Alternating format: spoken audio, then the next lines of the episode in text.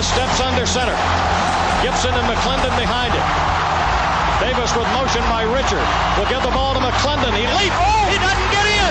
He fumbled the football. Carolina holds. The game is over.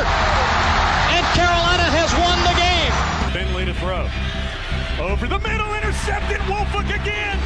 Wolfolk the other way at the 30, the 40. Wolfolk to midfield.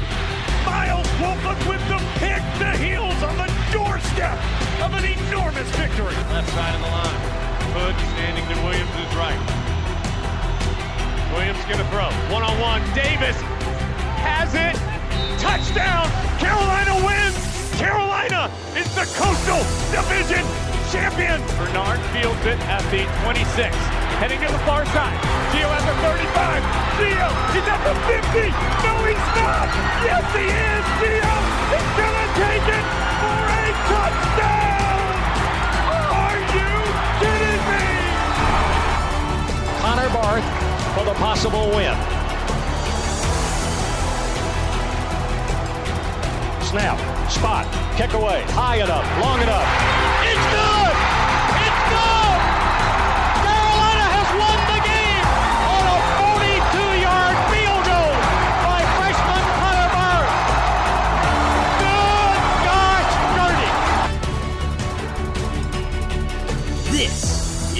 Heel Tough Blog Podcast.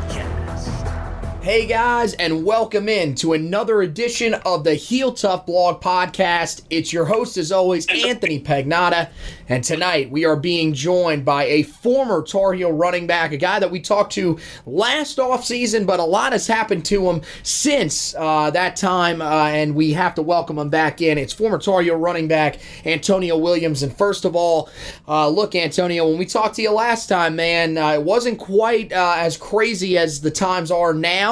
Uh, we were just getting into COVID and didn't quite know exactly where everything was going, but we sit here and uh, still in the midst of a pandemic. So, how has the family been holding up and everything during this time? Hey man, glad to be back for sure. But uh, yeah, my family's been good. Um, fortunately, we've been saved during this time, and um, nobody's been affected by it. You know, um, close to me. So you know, I'm happy about that. But I know it's affected so many people around the world. So always keeping them people in um, in my thoughts and prayers. But uh, yeah, man, we're doing well. That's great to hear. That's great to hear. Well, uh, yeah, you definitely uh, have been doing well since the last time that you were here on the podcast. Uh, you spent the year with the Buffalo Bills this year. Uh, so, you know, first of all, what was that experience like being uh, a part of, you know, a team that I think really surprised a lot of people around the NFL with just how successful they were this season? It was extremely fun, man. You know, all the guys on the team, they're cool guys. We didn't really have any egos. Uh, I know we had some big time players and Diggs and Josh and other guys, but, you know, there were no big egos on the team, man. And um, we all just wanted to play ball, and that's what we did. We had fun. And, um, you know, unfortunately, we didn't make it to the Super Bowl and win it like we wanted to, but we had a great run, man. Um, taking Buffalo back to the AFC Championship, first time in a long time. That was always great, and just being able to do that, you know. Yeah, well, Josh Allen definitely had a huge year. And, you know, you talked about that a little bit the last time that you were on here. You know, how great was it to see a guy that's as good as Josh Allen is uh, to his teammates and everything like that have the success that he did this season, especially after all that we heard about him after his first two years in the league? You know, anytime you got a guy that, that just does things the right way and um, represents the team right, represents the organization right, you always want to see him be successful. And uh, he, he did that. And, you know, I'm just happy for him, man. I'm excited to see where he continues to go with his career. Um, I'm sure he's about to sign a big contract because I believe his rookie deal is up. So, you know, I'm excited for him, man. And I know he'll just get better as time goes. Yeah, well, uh, you know, you you uh, weren't on the active roster as much as you probably would have liked, but you were able to get there late in the season. So I have to ask you, you know, playing inside of that stadium that was empty, what was that feeling like? Because I, I don't think it's anything that anyone can imagine. I mean, you know, even some of these college campuses, they have smaller stadiums. I'd imagine it was pretty weird stepping into Orchard Park and not hearing a soul inside of that stadium. Yeah, absolutely. It was definitely it was definitely different, man. Um, it kind of seemed like a a live scrimmage. Um, that's really what it seemed like. But at the same time, you know, it's the NFL, so you got really good players out on the field at the time. So, you, I mean, you gotta you gotta play good and, and do what you usually do. But you know, having that absence of the fans definitely had an impact because obviously Buffalo has some of the best fans in all the NFL, um, and they definitely impact the game. So we missed those guys this year, but uh, hopefully they'll be back next season and we can continue this great run that we had. Well, you had a fantastic game to end the season against the Miami Dolphins in the 56 to 26 blowout win. Uh, you saw your first action in the NFL and it turned it into some impressive numbers 12 carries, 63 yards, two touchdowns. What was going through your head when you, you know, were on the field and, and, and started seeing the success that you were having uh, against a Miami Dolphins team that, uh, you know, uh, towards the end of the season was still battling for a potential playoff spot? You know, it's exciting, man. Um, but you know, as a guy that prepares the way that I prepare, and you know, I'm, I'm always ready for those type of opportunities. I I expected nothing less from myself. Um, so going out there and just doing what I knew I could do, you know, it, it felt good. Um, especially to be on the field at the NFL level, you know, achieving that dream that you, you chased since you were a child. Um, but no, it, it, was exciting, man, and, and to be able to do it with such a great group of guys on the Bills, it was definitely fun. Well, you know, before you signed back on with the Buffalo Bills, there was a little bit of time where uh, you were a free agent. So you went back and, and were on the staff with Mack Brown and the guys as an assistant. What was that experience like, uh, especially with COVID? I imagine it was definitely a little bit different. But, you know, what was that experience like for you being able to come back and, and help coach up some of the guys that you were just playing with last season? Yeah, that was fun too, man. It's definitely something that, you know, there's a possibility for me to be a coach in the future. So, you know, I set that up for myself. And, and anytime you can do things like that, you know, in the midst of adversity for yourself to, you know, set, set things up in the future, I think you got to take advantage of that. And that's what I tried to do.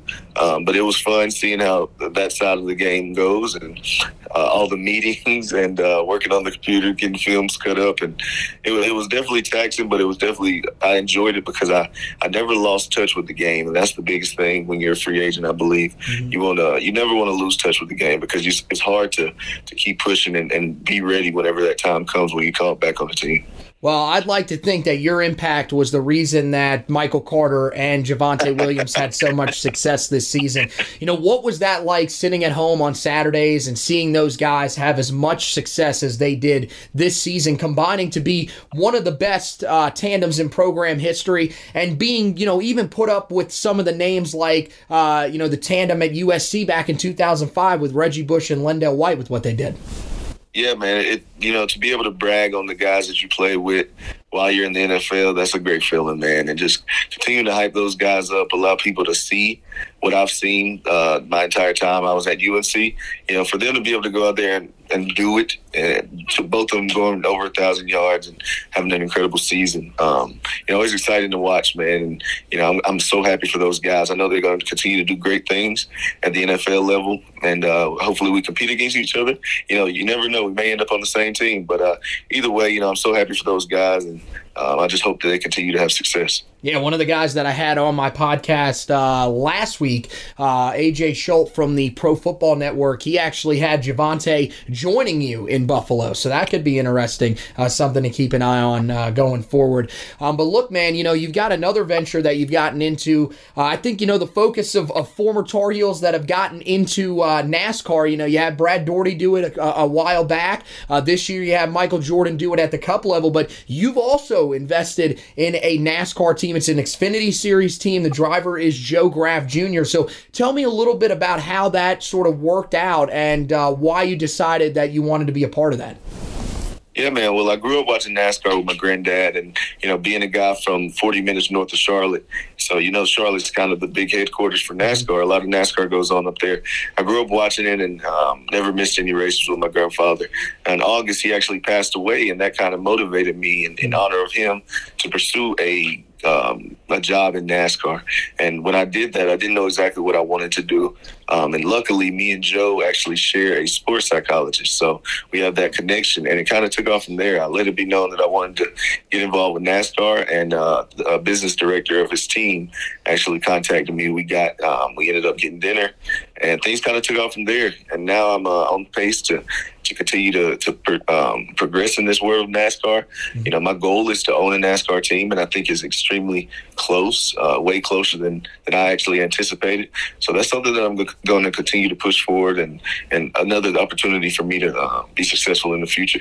Yeah, that's awesome, man, and uh, I, I, bet you got to be happy. What were you thinking on uh, Saturday watching? Uh, he, he actually had a fantastic run um, in uh, I forget what the what the sponsor was, the 300 race in the Xfinity Series at Daytona. W- what did you think about his run in, in the first race of the season, and how excited are you for the future with him? Yeah, Joe did amazing in the in the Bucked Up um, Camaro his driving was was phenomenal, man. He uh, avoided four different wrecks, and you know we had a shot at finishing in the top ten in that last lap, and that's all you want. You want to have a shot, and, and we uh, we actually finished eleventh. Um, you know, we thought we had a push on the uh, bottom with some of the other Chevy cars, mm-hmm. and he, he went down, and um, the guys on top kind of got a run late, and uh, that's what ended up making us finish eleventh. But still, even with that place, that's his highest placement. Um, he's gotten in the Xfinity Series. Um, and, and, you know, Joe, I I've watched I watched him um, some film on him, and I looked at all the numbers before I made that decision. And what I saw in Joe was continual progression. Mm-hmm. Um, and as a guy that's that's you know eventually wants to own a team, I have to look at things like that. Mm-hmm. And he's a younger guy; he has so much potential. Um, I thought it was a great opportunity with our connections, with his potential, and with what I wanted to do in NASCAR. I thought it was great for us to go ahead and make that happen, and we did it. And now we're working on getting some um, even bigger sponsors. Bucked Up did a, had a, had us in a great car, and that gave us an opportunity to win that race. Um, so we're just gonna keep uh, keep going up, Ne.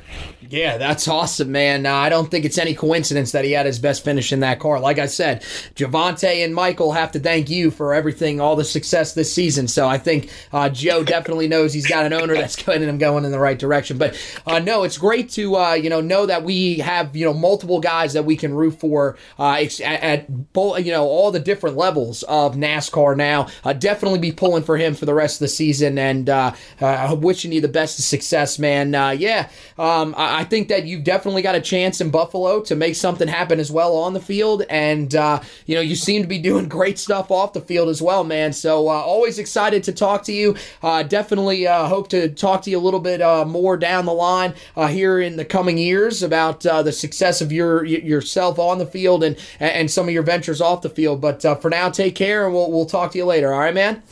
Hey, love having love being on the show, man, and I appreciate you um, having me back. All right, Antonio, you take care, man. All right. All right, man. All right, that is Antonio Williams, former Tar Heel running back, uh, a current um, partial team owner for Joe Graf Jr. in the Xfinity Series. So if you guys are NASCAR nuts, make sure you guys check that out. Uh, he uh, is is really setting himself up uh, to have a lot of success. I mean, as you heard, he you know definitely is um, you know setting himself up to potentially have a career in coaching. That was the reason why he got into uh, you know doing some of the assistant coaching this offseason. Now he's setting himself up to potentially own a NASCAR team. It's just great to see these guys having so much success, and he's a great guy. I always love having him on the podcast. So uh, we'll, we'll, of course, be doing some more of these types of interviews as we get further into the offseason. I just wanted to get Antonio on um, after, uh, you know, the first w- race weekend in Daytona, especially uh, with the success that his driver saw. I felt like this was a great time to do that. But as we go further into the season, we're going to try to do like we did last year, get a bunch of former Tar Heels on uh, during sort of that summer dead period. This year, of course, it won't be as dead because we are at least at the moment, anticipating that we will have some sort of spring practice this year. Now, again, none of that stuff has been outlined yet by the NCAA. Uh, it's kind of a wait and see thing, but as of right now, it looks like it's going to be relatively normal. So we'll have you covered. And where are we going to have you covered? The HeelToughBlog.com. That's where we've had you covered for everything in season uh, and here in the off season so far. Uh, again, you know, this past week on the website, uh, normally uh, we would put put out our weekly storylines. Not really a whole lot to talk about this past week. Um, so, you know, we, we kind of uh, let that one go. Um, we're going to push it over to next week, kind of double up on the weeks there, try to get you a few more storylines there because we felt like one or two storylines really wasn't worth you opening up the article and reading. We want to give you a little bit of an action packed article there for you guys to read. Um, but we do have some other great stuff that'll be coming out on the football side of things. The one article that I wrote last week on the football side of things that you guys definitely want to check out. I rank the super seniors returning from five to one. That is uh, pretty in depth, so make sure you guys go back and check that out. And then uh, the other thing that I do want you guys to check out on the website coming up is on the baseball side of things. We're going to have an in depth preview for the upcoming baseball season. Uh, the Tar get ready to kick that one off for. Um, I guess uh, first pitch would be how you would say that uh, will be on Saturday against James Madison. So that uh, snuck up pretty quickly, but the Diamond Heels are back under new head coach Scott Forbes.